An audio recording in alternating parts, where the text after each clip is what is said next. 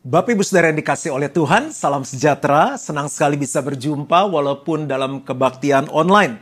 Berapa banyak yang siap untuk belajar firman Tuhan? Bolehkah sama-sama katakan amin? Saya percaya kita semua dalam keadaan yang baik. Hari ini saya akan menyampaikan firman Tuhan dengan tema janji Allah atau lengkapnya dalam janji Allah. Berapa banyak Bapak Ibu Saudara yang pernah menjanjikan sesuatu kepada seseorang? Pertanyaan berikutnya, berapa banyak kita yang pernah menjanjikan sesuatu kepada seseorang tetapi gagal untuk menepatinya? Ada? Atau pertanyaan berikutnya, berapa banyak yang pernah dijanjikan sesuatu oleh seseorang dan orang itu tidak menepatinya? Apakah ada? Nah, mari kita sama-sama belajar dulu tentang definisi janji. Apa sih janji itu?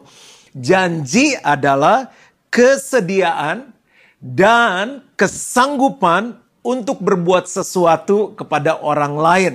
Saya ulangi sekali lagi, definisi janji adalah kesediaan dan kesanggupan untuk berbuat sesuatu kepada orang lain. Mungkin Bapak Ibu Saudara bertanya, waduh ini kita lagi ngadapi tantangan, masalah, pergumulan, krisis, apa hubungannya dengan janji? Justru hubungannya erat sekali, hubungannya penting sekali. Usul saya, kita harus selalu membaca firman Tuhan, merenungkannya, karena firman Tuhan adalah janjinya Tuhan, perkataannya Tuhan. Kita harus simpan itu erat-erat di hati kita. Kita bilang, yes, amin, aku percaya. Karena dalam saat-saat seperti ini, kita akan melihat janji Tuhan digenapi selama kita tetap memegang janji itu. Nah, kita akan belajar dari seorang hamba Tuhan yang bernama Abraham. Kita pasti pernah dengar atau tahu tentang cerita ini. Dia nggak punya anak, dia sangat merindukan keturunan, Tuhan beberapa kali berfirman, kamu akan menjadi besar, keturunanmu sangat banyak, seperti bintang di langit, pasir di pantai, di lautan. Engkau akan menjadi berkat bagi banyak bangsa. Orang yang memberkati engkau akan diberkati, orang yang mengutuk engkau akan dikutuk. Tapi tambah tua, tambah tua, tambah tua, difirmanin terus, dijanjiin terus, tapi nggak nyata-nyata. Tapi berita baiknya, janji Tuhan akhirnya digenapi. Nah, mari kita baca sama-sama. Ayatnya cukup panjang, tapi mari nikmati, belajar nikmati firman Tuhan. Roma 4 ayat 18 sampai 25. Sebab sekalipun tidak ada dasar untuk berharap, namun Abraham berharap juga dan percaya bahwa ia akan menjadi bapa banyak bangsa Menurut yang telah difirmankan, demikianlah banyaknya nanti keturunanmu. Imannya tidak menjadi lemah, walaupun ia mengetahui bahwa tubuhnya sudah sangat lemah, karena usianya telah kira-kira 100 tahun, dan bahwa rahim Sarah telah tertutup. Tetapi terhadap janji Allah ia tidak bimbang. Ini menjadi ayat kunci yang akan saya bahas. Tetapi terhadap janji Allah ia tidak bimbang karena ketidakpercayaan, malah ia diperkuat dalam imannya dan ia memuliakan Allah dengan penuh keyakinan bahwa Allah berkuasa untuk melaksanakan apa yang telah ia janjikan. Karena itu hal ini diperhitungkan kepadanya sebagai kebenaran. Lanjut ayat 23, kata-kata ini yaitu hal ini diperhitungkan kepadanya tidak ditulis untuk Abraham saja, tetapi ditulis juga untuk kita. Untuk siapa Bapak Ibu Saudara? Untuk kita. Sama-sama kita bilang untuk saya. Untuk saya. Sebab kepada kita pun Allah memperhitungkannya karena kita percaya kepada dia yang telah membangkitkan Yesus Tuhan kita dari antara orang mati yaitu Yesus yang telah diserahkan karena pelanggaran kita dan dibangkitkan karena pembenaran kita. Jadi ayat kuncinya ada di ayat 20, saya ulangi sekali lagi. Tetapi terhadap janji Allah di usia yang sudah 100 tahun dan rahim Sarah telah tertutup. Tetapi terhadap janji Allah ia tidak bimbang karena ketidakpercayaan, malah ia diperkuat dalam imannya dan ia memuliakan Allah. Nah, kita tentu ingin mengalami apa yang dialami oleh Abraham. Janji Allah digenapi dalam hidupnya. Berapa banyak Bapak Ibu sering ingin janji Allah digenapi dalam hidup kita. Nah kita akan belajar tiga hal dari ayat 20 tadi. Bagaimana kita bisa mengalami janji Allah dalam kehidupan kita. Yang pertama adalah jangan bimbang. Jangan bimbang. Firman Tuhan menuliskan di ayat 20 tetapi terhadap janji Allah ia tidak bimbang karena ketidakpercayaan. Kok bisa sih ada orang bimbang? Yakobus 1 mengatakan begini, orang yang bimbang itu seperti gelombang laut yang diombang-ambingkan kian kemari dan orang itu nggak tenang dalam hidupnya dan ia nggak akan mendapat sesuatu pun dari Tuhan. Jadi hari ini kalau kita mau mengalami janji Allah digenapi dalam hidup kita, jangan bimbang. Nah, kenapa orang bisa bimbang dalam hidup? Yang pertama, karena dia nggak yakin itu berhasil, jadi bimbang. Aduh, berhasil nggak ya? Berhasil nggak ya? Yang kedua adalah takut gagal. Kalau gagal nanti gimana? Yang ketiga adalah dia mulai membandingkan. Bayangkan kalau kita pegang janji Tuhan, terus kita bandingkan sama yang lain. Manusia kan cenderung gitu. Milih mobil atau mending mobil Jerman atau mobil Jepang ya. Mending rumah atau apartemen ya. Mending yang rambut panjang atau rambut pendek ya. Mendingan investasi emas atau properti ya. Selalu kita membandingkan. Dan bayangkan janji Allah juga dibandingkan. Karena kita pengen dapat sesuatu yang lebih baik, lebih mudah, lebih cepat, lebih tidak membayar harga, mana yang lebih menguntungkan. Jadi kita mulai banding-bandingin. Janji Tuhan adalah yang terbaik. Janji Tuhan walaupun melewati proses, kita akan mencapai kemenangan. Nah, tips dari saya dalam pengiringan saya mengikut Tuhan dan tips ini saya ambil dari firman Tuhan. Kalau kita mulai bimbang dan harus mengambil keputusan dalam kita menanti janji Allah digenapi, ada tiga. Yang pertama adalah pilih yang menyenangkan Tuhan. Begitu mulai bimbang nih, kita pilih aja. Ini menyenangkan Tuhan, ini menyenangkan manusia. Pilih yang mana ya? Alkitab bilang dalam Galatia 1 ayat 10, pilih yang menyenangkan Tuhan. Mana yang harus kupilih? Menyenangkan Tuhan atau menyenangkan sesama? Ya pilihlah menyenangkan Tuhan. Contohnya Abraham tadi. Bapak Ibu Saudara, dia pun dalam mengambil keputusan sempat salah. Kan dia punya istri Sarah kan, nggak hamil-hamil. Lalu dia ditawarkan untuk mengambil salah satu wanita menjadi gundiknya, yaitu Hagar. Nah, Tuhan kan pasti pengen dia melahirkan anak lewat Sarah. Di situ dia gagal. Dia menyenangkan istrinya. Sarah bilang tuh ada Hagar tuh kawinin aja. Bener punya anak. Tapi nggak menyenangkan Tuhan. Yang kedua tips yang saya lakukan dan saya ambil dari firman Tuhan adalah pilih yang kekal atau yang sementara. Pilih yang kekal. Dalam hal apa pun. Dalam bisnis, dalam menanti jodoh, apa pun janji Tuhan yang kita sudah terima dan kita tunggu untuk itu digenapi dalam perjalanannya, selalu pilih yang kekal, jangan yang sementara. Dia udah nunggu lama, aduh boleh juga deh ditawarin Hagar, itu sifatnya sementara. Kelihatan sementara. Segala sesuatu yang kelihatan sifatnya sementara. Ada janji Tuhan yang dia belum lihat. Aduh udah tambah tua nih, mana nih? Istriku belum hamil-hamil. Dia gagal di situ, dia pilih yang sementara. Dia nggak memilih yang kekal. Kalau Bapak Ibu Saudara harus memilih, pilihlah yang kekal. Yang ketiga, pilih yang proses dan jangan yang event atau yang instan. Pilih yang proses, jangan yang event atau yang instan atau seketika. Karena dalam proses itulah kita dibentuk oleh Tuhan. Abraham tuh harus menanti lama, di situlah prosesnya. Kesabarannya, ketekunannya, imannya sedang dibentuk sama Tuhan. Tapi dia memilih yang instan, yang seketika ya udah deh yang ada aja deh yang bisa hamil, diambil. Tapi walaupun melewati kegagalan demi kegagalan, Abraham memilih untuk tetap percaya kepada Tuhan. Di sini menjadi pembelajaran bagi kita.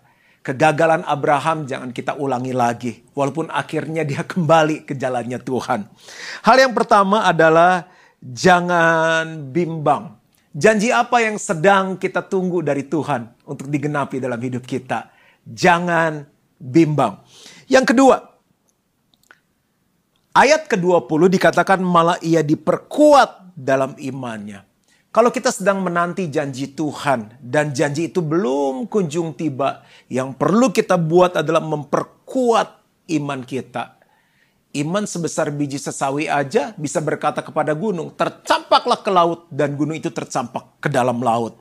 Tapi karena imannya kecil dan nunggunya lama, lama-lama bisa hilang iman. Imannya berkurang, berkurang, berkurang. Iman terus diperkuat.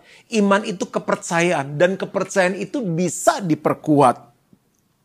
Nah, bagaimana sih kepercayaan kita bisa diperkuat? Bagaimana iman kita bisa diperkuat? Saya melihat ada tiga hal. Yang pertama, seiring dengan waktu. Yang kedua, seiring dengan pengenalan. Yang ketiga, seiring dengan pengalaman. Yang pertama, seiring dengan waktu. Yang kedua, seiring dengan pengenalan. Yang ketiga, seiring dengan pengalaman. Saya berikan contoh. Misalnya, kita mengenal seseorang untuk kita bisa percaya kepada orang itu kan perlu waktu.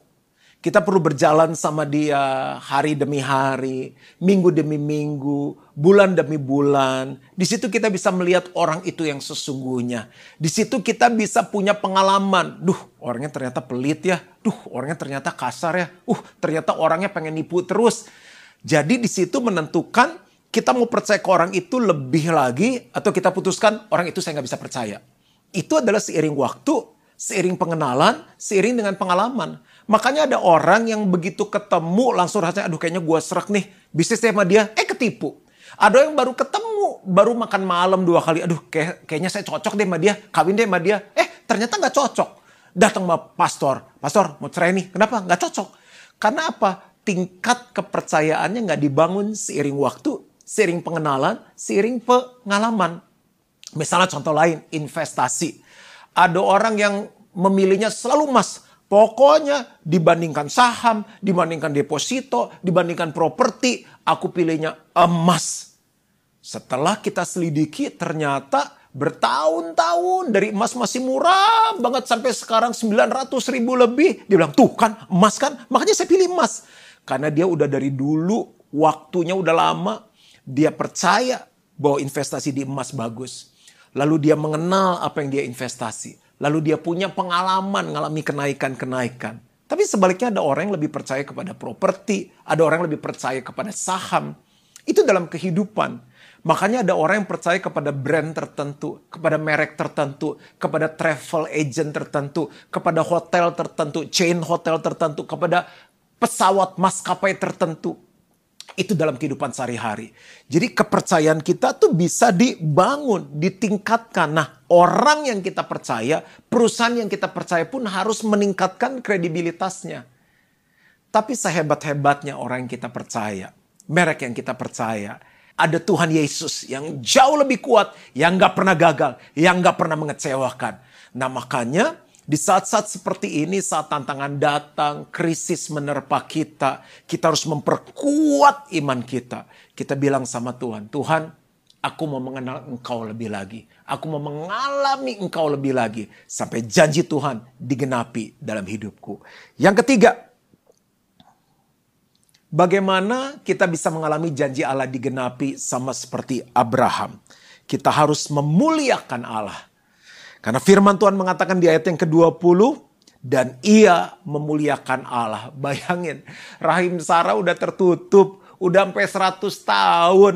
Bisa gak sih punya anak? Tapi dia tetap percaya, dia nggak bimbang, dia nggak bimbang sama sekali. Dia memperkuat imannya dan ia memuliakan Allah. Apa sih pastor artinya memuliakan Allah? Sederhana. Banyak bersyukur, banyak memuji Tuhan, banyak berdoa, banyak menyembah Tuhan. Ada dua hal yang terjadi. Ini yang saya alami dalam hidup saya sehari-hari. Saya bahkan bisa ambil waktu 30 menit, satu jam hanya terus memuji Tuhan.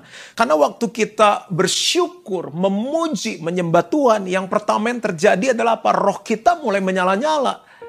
Saya mulai nyanyi Tuhan Allah kita bertata atas pujian umatnya. Tuhan Allah kita bertata atas pujian umatnya.